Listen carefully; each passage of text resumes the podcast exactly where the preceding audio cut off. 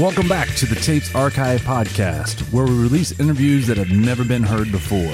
Please listen to episode 000, an introduction for the full backstory about this podcast series. On this episode, we bring you the piano man himself, Billy Joel.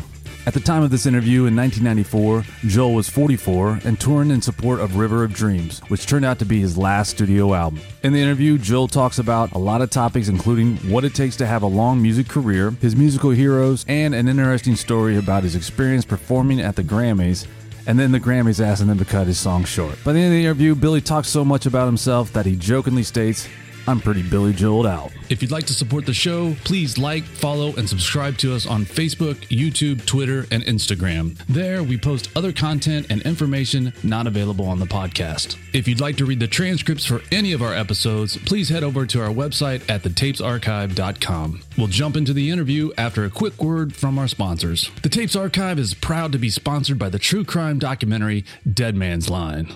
You've got a hundred armed officers around here trying to get a shot at me.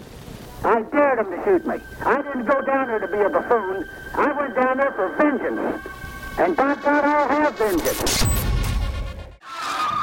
In 1977, Tony Kiritsis kidnapped a mortgage broker and held him captive for three days. For the first time ever, the media was able to cover the event live. To some, Tony was a hero. To others, he was a crazed thug.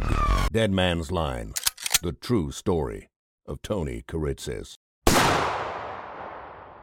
This award winning film is available exclusively on Amazon Prime.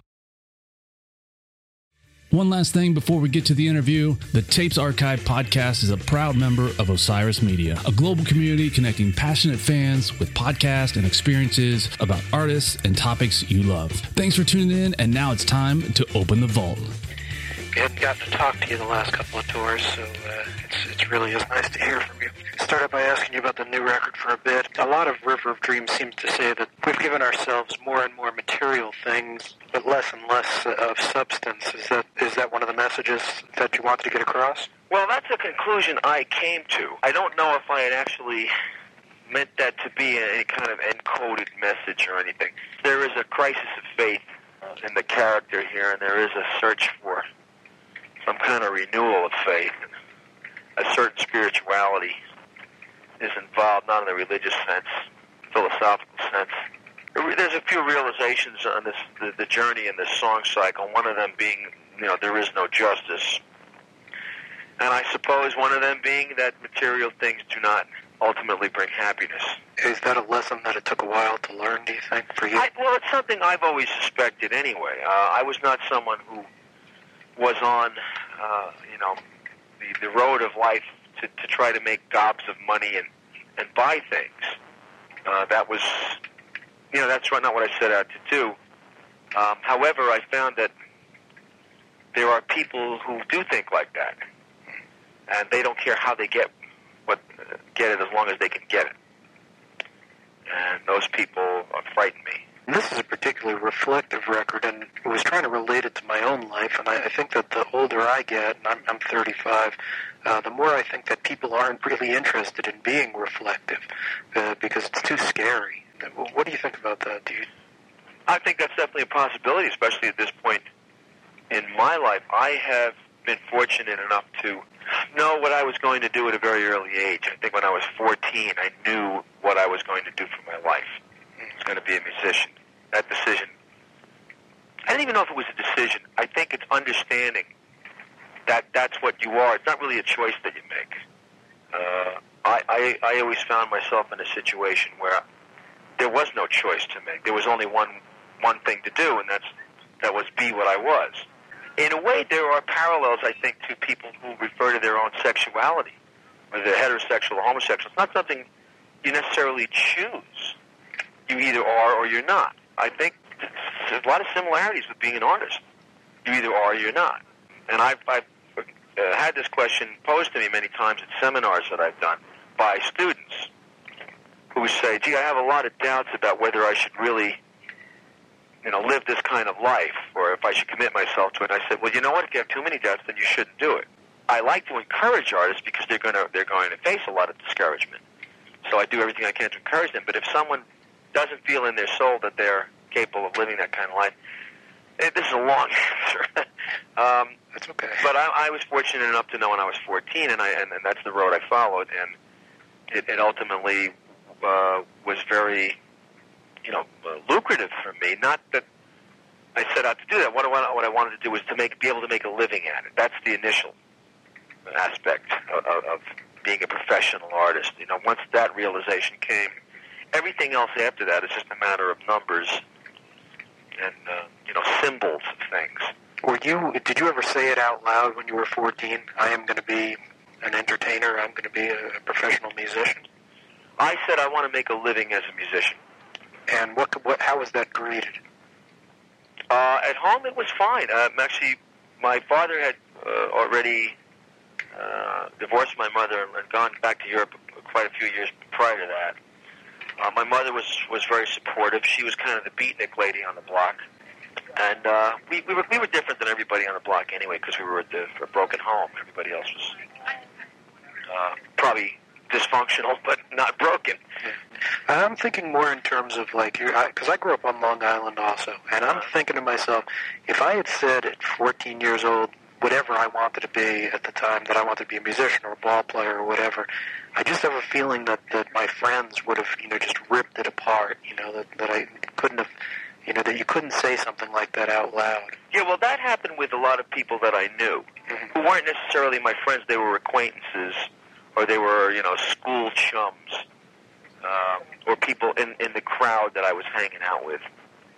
You know, there was supposed to be a cir- uh, particular circumscribed way of life that you're supposed to live in Levittown. I grew up in the prototypical housing development. And, you know, it's not like I went around and said to people, I'm going to be a musician. I just knew. I knew it then. Uh, I, I, I knew it when I started to meet girls. Uh, I met more girls by playing the piano and not trying to have a, a clever pickup line. And I realized the power of this stuff. That's how I, I met every girl I ever knew from playing the piano, not not from being a, a football star or having a great, you know, haircut. Did, did you ever have any doubts? About my ultimate success? Yeah, that this was going to happen for you. Yes, I did. I, I, I had doubts as to whether I was going to be able to, you know, pay the bills. Uh-huh. Sure. Uh, you know, I've, I've been around for a long time as a, as a successful recording artist. A lot of people forget I started out at the bottom, and I spent most of my life without money. Most of my life I was poor, and I had doubts that I would be able because I had other jobs when I was a musician. I was a painter and a, uh, a landscaper, and I worked in a gas station, uh, short order cook. I even wrote rock criticism. These were always like day gigs, Uh-huh. you know, which which would augment uh, the money I was making on the night gig. And like I said, the, the, the, when I realized I could pay the rent and have money left over for food from being a musician, that was one of the highlights of my life. So I, you know, up until that point, I did have doubts that I was going to be able to sustain myself. But the success that came, that's a whole other ball of wax. That's something I never expected. This, the kind of success and the longevity I've had, I never expected that at all. I assumed I would be a musician in one form or another. I never assumed I would be a rock star at this point in my life. One more question about this: Did did you know always know that you had the talent to do this? And, and uh, I think that, that generally kids come up these days, and I don't think they realize how much talent it takes to sustain a career. Did you know that you were as good as you are? I don't know if it's a matter if I knew if it was good or not. I knew I was going to give it everything I had. I knew that um, I wasn't going to go down without a fight. Yeah. Uh, but I thought that I had uh, something in my heart that was not going to allow me to be other, uh, anything other than a musician. So I, it was almost like I had no choice, and and it wasn't really a matter of thinking how good I was because no matter how good I think I've done something, I'm still not satisfied with. My heroes are Beethoven and Mozart and Chopin and Debussy. You know, those guys were good. Yeah. Yeah, they're still hanging around. You know, like the Beatles. Those guys were good. Yeah. You have uh, Shades of Grey. Springsteen wrote the line, God have mercy on the man who doubts what he's sure of. Is this what we have to look forward to? Um, well, it seems to be happening to a lot of people at this age. Yeah. And I think that's healthy because God forbid we should carry our youthful arrogance throughout our lives, um, you know, and never leave room for any kind of uh, doubt, of, of, you know, about the positions we take. I mean, wouldn't it be a very walled and guarded world we live in? Oh, and I just think of ignorance as bliss, you know. Well, I think there's, uh, for me anyway, there's a constant quest for knowledge, and the more knowledge I get, uh, the more I want, the more I realize I don't have. To me, that's healthy. All my idealism is, is intact with certain basic truths, but everything else has become somewhat blurry. It's not a matter of you know my vision going in, in my 40s. It's it's a matter of having been you know trounced somewhat by life. Even with all my success, I have had some tragedies happen and you know things that people may find difficult to believe. Uh, they were just on a bigger scale. Uh, you know, when I was when I found out that I was in debt, it was a huge debt. But you know, I don't want lest anyone think they should, they're supposed to cry and shed tears for me. You know, don't worry about it. I'm fine. I'm financially sound. I, I've I've, uh, I've proven to me, which is the most important thing, that I can start from square one again if I have to. And I've almost made up for ten years of, of total larceny that was practiced on me by someone else. I, you know, I've, I've just about gone back to where I should be this is sort of an appropriate. I, I guess you could ask this question of anybody, but it seems more appropriate of you. I mean, knowing uh, what you've gone through and, and what you've achieved, also, would you do this again? I mean, would you live your life exactly the same? I, no, I would not live my life exactly the same. I have regrets. I've learned from my mistakes. I would not change musically what I've done because that was a very natural, organic evolution and I I can only be the product of what I've been, and I'm happy to be what I am as an artist right now. Uh, I couldn't go back and write the same stuff knowing what I know now, but then again, I couldn't have written back then what I can write now. So I wouldn't change the artistic bit. I would change um, how my business was run. I would change my, uh, you know, a certain amount of naivety, naive, naive, naive Naivete. Naivete. Okay. Did you take French or something? You know how to say these things? Um, yeah, actually, I did. Okay. that's, uh, that's how good my five years of high school French was. I now know how to say naivete, and not much else. well, I would that I would have I would have liked to have changed only because I have responsibilities as a parent that uh, you know I, I I should have looked out for more. You know, as, as, as a partner in a marriage and as a parent, I I allowed a certain amount of larceny to be practiced on me, which ultimately would have hurt my my child and, and my wife. Mm-hmm. And that, you know, I don't, I can't sit here and go, oh no, I would do the same thing again. Because if anything happened to me in the last five years, actually since 1980, well, let's see, I had the kid in '85, and anything happened to me since then, um, while I was being managed by this person, my kid would be in, in great. Uh, great trouble. Mm-hmm. You know, uh, awful. It would be an awful scenario. My wife and my child would have you know, found themselves, you know, um, in terrible difficulty. I'll never forgive that guy for that. It's not me so much. It's what he almost, you know, where we, where my family almost ended up. And other than that, it's yeah, sure. There's regrets. There's things I would do different. I, I, if I've ever inadvertently hurt someone, and I realize that I probably have done that in my lifetime, I would have liked to have gone back and, and, and made amends. You you have a quote uh, that I really and like. I wouldn't have written that song in French because I don't know how to speak French. so who the hell was I? yeah, yeah. Well, you were busy learning how to, how to be an entertainer and world famous, and I was sitting there in high school French. You know, so what can I say? Um, you have this great quote about how um, you and Christy don't fly around the house on rock star and supermodel wings, but you also live a life that most people both envy and can't relate to. Do you think that, that your live performances help humanize you, that it shows off your work ethic? I think, well, yeah, the fact that I'm out there working is something that may demythify that, you know, that uh, I'm someone who is almost a cartoon to an extent. I think even more than that, I do these seminars where I answer questions, uh, and part of the reason I do these seminars is to help to demythify the whole rock star as cartoon idea.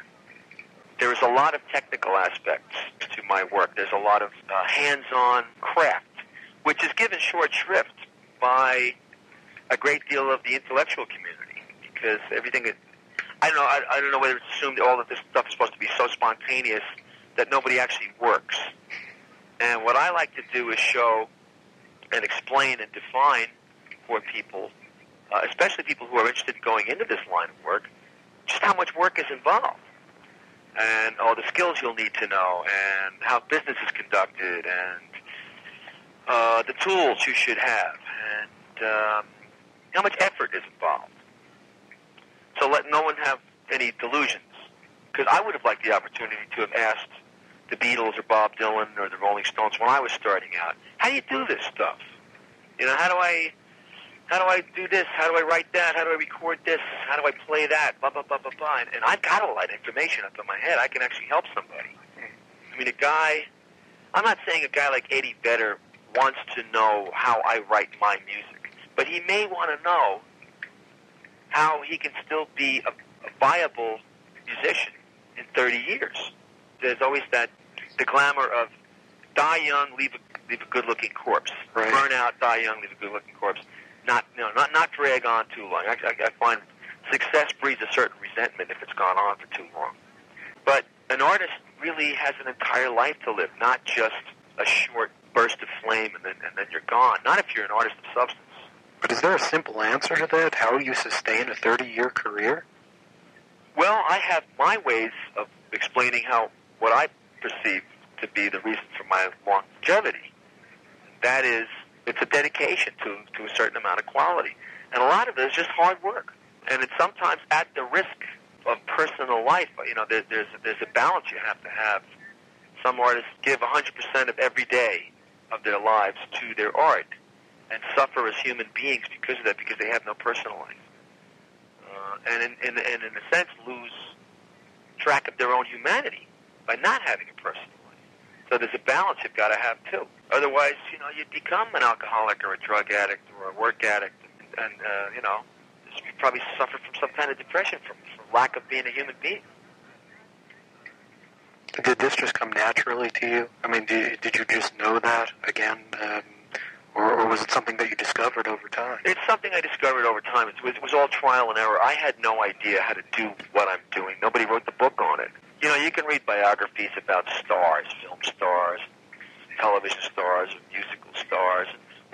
It's all really written to sell books. None of it is really written for the the the student of the particular art that these people are following. You know, except you read a biography of Beethoven, you can get a little insight into what he was like by somebody who's done a lot of research on Beethoven explaining how he wrote a certain symphony, what he did a certain day, what kind of mood he was in. Th- those things are important, Not so much, I don't know, his relationship with the Queen Antoinette or whatever the hell it was. You know what I mean? Uh, Tell me about uh, your Grammy comment about valuable advertising time is, is ticking by. That must have obviously been about because of Sinatra, right? Well, the thought was there before the thing happened with Frank Sinatra. You know, at the rehearsals the day prior to the Grammys, we were asked to cut down the length of the song for TV time. I mean, they said, uh, you know, we'd like you to get rid of 30 seconds. I said, didn't you guys just give me like a Grammy nomination for the greatest song in the world ever written this year, and now you're telling me it's 30 seconds too long? I said, okay, now it's TV. So you got anything you do on TV, you have to understand the, the TV mentality. Here's the difference between the TV business and the music business. In the music business, they lie to you, but they really don't expect you to believe them. In the television business, they lie to you, and they actually expect you to believe what they're telling you. I don't know whether it's because they're all buttoned up and it's more corporate, whatever, but they're full of crap. And essentially, the nature of the Grammys is like any other TV show. It's cooked up by producers in order to sell advertising time to big money advertisers. So they can charge a lot of money for the advertising time and get big ratings. The complaint about the Grammys always is, well, why don't the, the lesser known, more deserving musicians get recognized? Why aren't they uh, given a Grammy? Why? Because the advertisers don't know their names. You know, they want to hear Billy Joel, Whitney Houston, Sting, Eric Clapton. They want all those mainstream artists so they can sell their advertising. And that's what the Grammys are all about. That's essentially what it is. And so the timing was just perfect after they did that to Sinatra then to, to make that comment. Well, at the rehearsal, I had actually stopped. You know, I, I usually do take a break in the middle of that song and just, I kind of let it hang for a little bit. Now, they got all nervous about that when I did it at rehearsal. They said, oh, it's adding more time to it. We, we already chopped time off the front, chopped time off the ending. So I was, I thought it was very important that I hold on to that little hole in the middle of the song. Just that breath. Because it's a statement just to take a breath on TV. And I stretched it out after they did that to Sinatra as kind of a dare. Like, okay, now cut me off in the middle of my Grammy-nominated Song of the Year, Record of the Year, Album of the Year, Top Vocal of the Year. You know, if, if, if those things were worth anything, and I didn't win anything that night, I, you know, as I suspected, I probably wouldn't. Because I don't think anybody goes in there thinking they're going to win. As I suspected, I said, let me just take this moment and see if this Grammy really means anything. Because if they cut the song off, I think they would have been kind of shooting themselves in the foot. Because they already did it to Sinatra. And did they react to what you said? Uh, I didn't really talk to them after. I just went back to my seat. I, I talked a little bit to Sting and Garth Brooks Tony Bennett. It was fun to meet all the musicians. That's the, the the most fun part of that is you get all these musicians who rarely ever get to get together like that, and we just you know just trade stories and you know it's kind of a community. Did you think when they were telling you to cut 30 seconds of it uh, about that line in The Entertainer, it was a beautiful song, but it ran too long?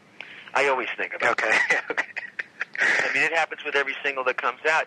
As a matter of fact, I've, I've kind of given up resenting it because I understand essentially when they put a single out, what they're trying to do is advertise the album anyway. Uh, just essentially, I don't sell singles like somebody like Snoop Doggy Dogg does. That guy sells singles. Right. Mariah Carey, she sells singles. I'm an album artist. I'm kind of an anachronism. So if that's the way you're going to sell my album, you know, take the single, chop it down, and and in a way, I understand that that it's created an image which is, you know, maybe not favorable to me. Uh, I am I am not the sub and substance of my singles. They don't really represent the bulk of my work. They're just one little piece of it, uh, and taken out of the context of the album that it was written in. Uh, it may be a song that a lot, you know, for as many people that like it, there may be just as many or more people that don't like it and decide to judge Billy Joel on that. And I understand that. Uh, I understand the, the problems people may have with somebody who's had know these successful singles, but who have never ever been motivated to go out and actually listen to an album, because that's really where all the work is the first thing that I think about when I think of you is that you're a songwriter. I mean, even though you know your concerts are just uh, you know pretty stunning as far as the energy levels, um, and I have my own list of songs that you've written that I think, man, this guy's really nailed it this time. And I, I'm wondering if my list is even close to yours. Do you have a, a list of like your five five best songs you think you've written? The five best songs that I think I've written. Usually, I I can't be objective there, it's totally subjective, and it usually has to do with the newer work because I'm closer to it. It, it would always be the. I'd say it was the last five songs I wrote. I mean, if you backed up five songs from the end of the River of Dreams, those would be my five favorite. I, I know that famous last words. I really like that a lot. Ah, and 2,000 years. I don't know how crazy I am about that one. That's a tad ambitious. I don't know if I succeeded on that one. It was a reach you know, I'll sum up all of the history of mankind in, in three verses. That's a little bit of a reach. What else did I like? There's another song I like. The Lullaby, I think, is a beautiful song. That is a beautiful song. I have a two-year-old, so I really relate to that. A two-year-old girl, she, and uh, I think that's a beautiful song. Yeah, I I, uh, I actually moved myself, and I like when that happens. Yeah. So so are there other times that that happens? Yeah, there's a song called "And So It Goes," which is on the Storm Front album, where the same thing kind of happened these little Kurt Weill songs, like um, Vienna, I like a lot. Summer Highland Falls, Turnstiles, I like a lot. I guess they, you know, those could be in the top five. Yeah, that's that's a good list. N- none of them were on my list, but that's that's all right. The last time you were here, uh, people say that you uh, went out to the Slippery Noodle Inn and jammed for a couple of hours. Yeah. And I'm wondering how, after that performance, how do you do that? Well, sometimes you're in the mood. I didn't realize that there were still places where you could see a great blues band like that. It, it, it, it, I thought they disappeared. And in Indianapolis, uh, there it was. This little place packed full of people, late at night, and this anonymous group of musicians, to me anyway, were playing this great blues. I said, I, I've got to get in on this. This is what it's all about. This is where rock and roll began. So like on a Friday night, and people who had worked all week had to go out and shake off the blues. And they did it by, you know, by, by listening to the blues and rocking and rolling it. I like to jump in with both feet do that. I think there are guys who just hole up in the hotels because they're afraid of dealing with the public. You, you're not like that at all. Oh no, I no, I went actually for a nice walk today in Milwaukee. First thing I did, I got up, and walked around. Actually, I was surprised there weren't more people. This this downtown Milwaukee's kind of dead. Yeah. Uh, which is too bad. There's a lot of nice old architecture in this city, Mhm. and I hope that they preserve it. But uh, no, I go out. I'm not Michael Jackson, somebody who's you know got to hide away from the world or something. No, no, I, I, I go out and throw myself into it. And the only you know the only time I really get in trouble is if I stand still for too long and I gather a little crowd gathers, and then it gets silly. Yeah. But I find if I keep moving, it's okay. Do you do you find it uh, interesting or unusual that Garth Brooks and Alan Jackson sing your songs? Not really. I think a lot of the the new country western artists have brought a lot of pop music into their work and a lot of rock and roll into their work. You can hear it. You can see it when they're performing. There's a whole new kind of energy that country music has because uh, it's, it's had an infusion of, of, of rock and rock and roll. I think some of the best singers are actually in country music. And you know, at soundcheck, we'll mess around doing country songs. Although obviously we're from New York, so the hell are we kidding? but it's fun to do. And, uh, you know, I don't see why things can't hybrid like that. And you were on the first uh, Letterman show on CBS. What was the atmosphere like that night? Oh, it was tense. Number one, take TV and multiply that by you know X amount of factors. Uh, it, it was very very tense.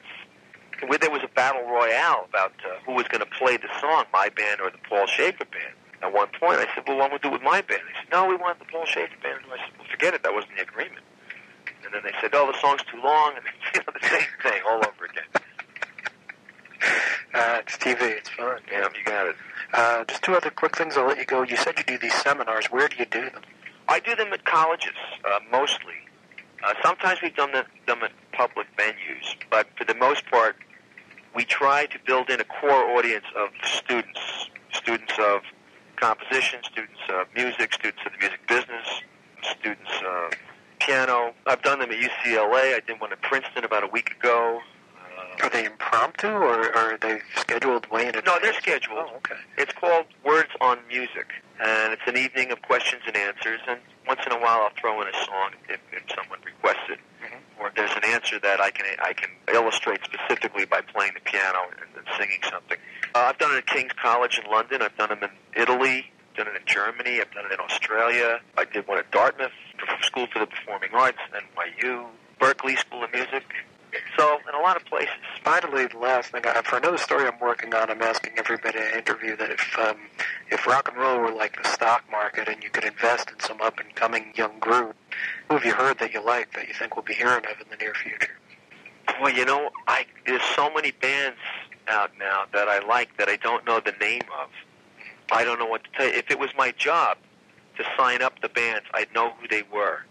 But I'm mostly getting what I hear from radio, and a lot of times they don't say the name, and I'll just catch a piece of something.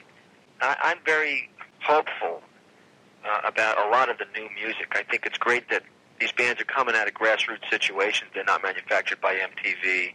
They're, you know, they may not have the big super record company push behind them. That a lot of it is independent labels.